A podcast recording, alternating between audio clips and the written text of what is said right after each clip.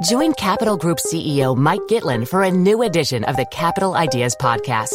In unscripted conversations with investment professionals, you'll hear real stories about successes and lessons learned, informed by decades of investment experience. It's your look inside one of the world's largest asset managers. New episodes are available monthly. Subscribe wherever you get your podcasts. Invest 30 minutes in an episode today. Published by American Funds Distributors, Inc. You're listening to Lucy Kellaway's podcast from the Financial Times.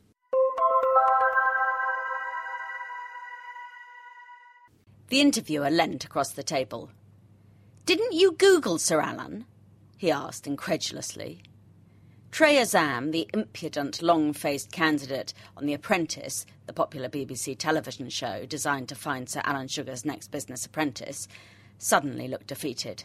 No, I didn't, he admitted not as such.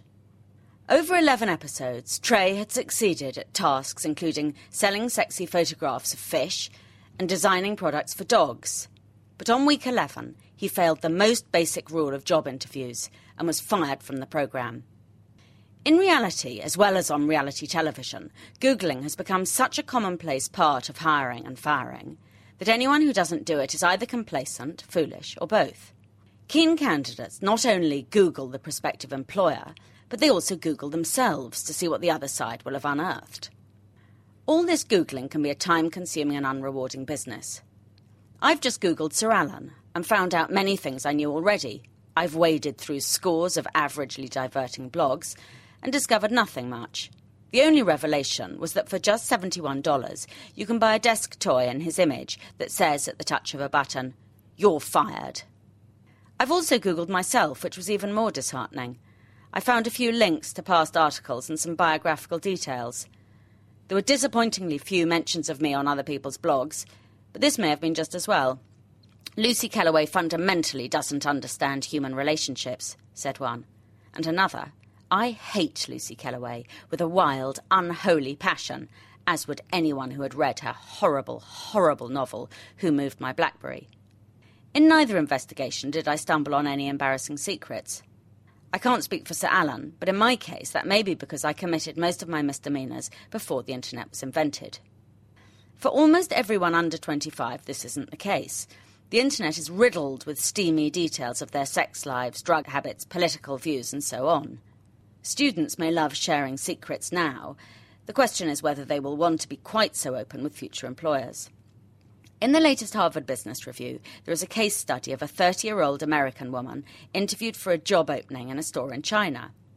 She seems just the thing until someone in human resources Googles her and finds she was involved in protests against the World Trade Organization and against China's record on human rights eight years earlier. Should she still be hired? Four experts were asked by HBR. Two said yes, two said no. It's tempting to conclude that mass Googling has made things worse for everyone in the job market. For employees, it means no privacy and no escape from the embarrassments of the past. For employers, it means worrying not just about their own reputations, but about the reputation of every person they hire. Worst of all, it means the wrong people get the jobs. Suppose a company finds something dodgy on the internet about a candidate. The obvious thing would be to confront them about it in an interview. Yet few companies dare do this for fear of being sued for discrimination. Instead, they say no thanks and hire someone who looks cleaner. This risk averse policy is a shame. People with colourful pasts may turn out to be profitably colourful employees. Such caution cannot last. Soon, the teenagers who are blogging in their millions about their drunken exploits will join the job market, and companies refusing to take them will find it hard to find any recruits at all. Such employers will be putting themselves in a similar situation to the Clinton administration in the 1990s, when all job candidates were vetoed for either having an illegal nanny or for having inhaled. Eventually, companies will calm down because they will have no choice. In a decade, most new hires will have something embarrassing about them on the web, but so too will the new generation of HR managers. In 20 years' time, there will even be pictures of CEOs as teenagers, drunk and half naked, dancing on tables posted on the internet for anyone with a strong stomach to look at. In this new world without secrets, there will be grounds for cheer. it will be much harder to lie about yourself. Take last week's story of Patrick Imbardelli. He resigned as a senior director of Intercontinental Hotels after it turned out that he didn't have the degrees he claimed to have. When everyone looks up everyone's CV, fantasy qualifications will be hard to sustain. There will always be a witness to the lie who will be able to post something on the internet saying, Actually, I graduated that year at that college, and you weren't there. A more unexpected effect of this mass Googling is that it will make executives' private lives more private than they are now.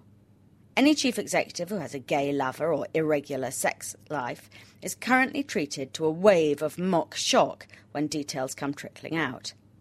When we can see photos of almost everyone misbehaving in the past, we'll stop the pretend outrage over the present. The only people who will make us wonder will be another category of deviants those that appear to be spotlessly clean. Thank you for listening. To read Lucy Kellaway's columns online, please visit www.ft.com forward slash Kellaway.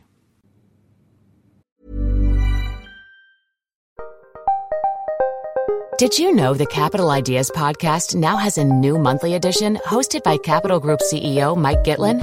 Through the words and experiences of investment professionals, you'll discover who was their best mentor, what's a mistake they made that changed their approach, and how do they find their next great idea. Subscribe wherever you get your podcasts. Published by American Funds Distributors, Inc. The latest episode of the Next Five podcast is all about AI and the business travel sector. I speak to Tim LaBelle, head of product for SAP Concur Spend Solutions. We'll have so much data that our travel will be safer. Shelley Fletcher Bryant, VP of Advito. AI can certainly contribute to more eco friendly travel practices. And author and public speaker Theo Lau. AI can help us predict when it will be a peak travel, more delays, cancelled flights. Listen to the full episode of the Next Five wherever you get your podcasts. Enjoy.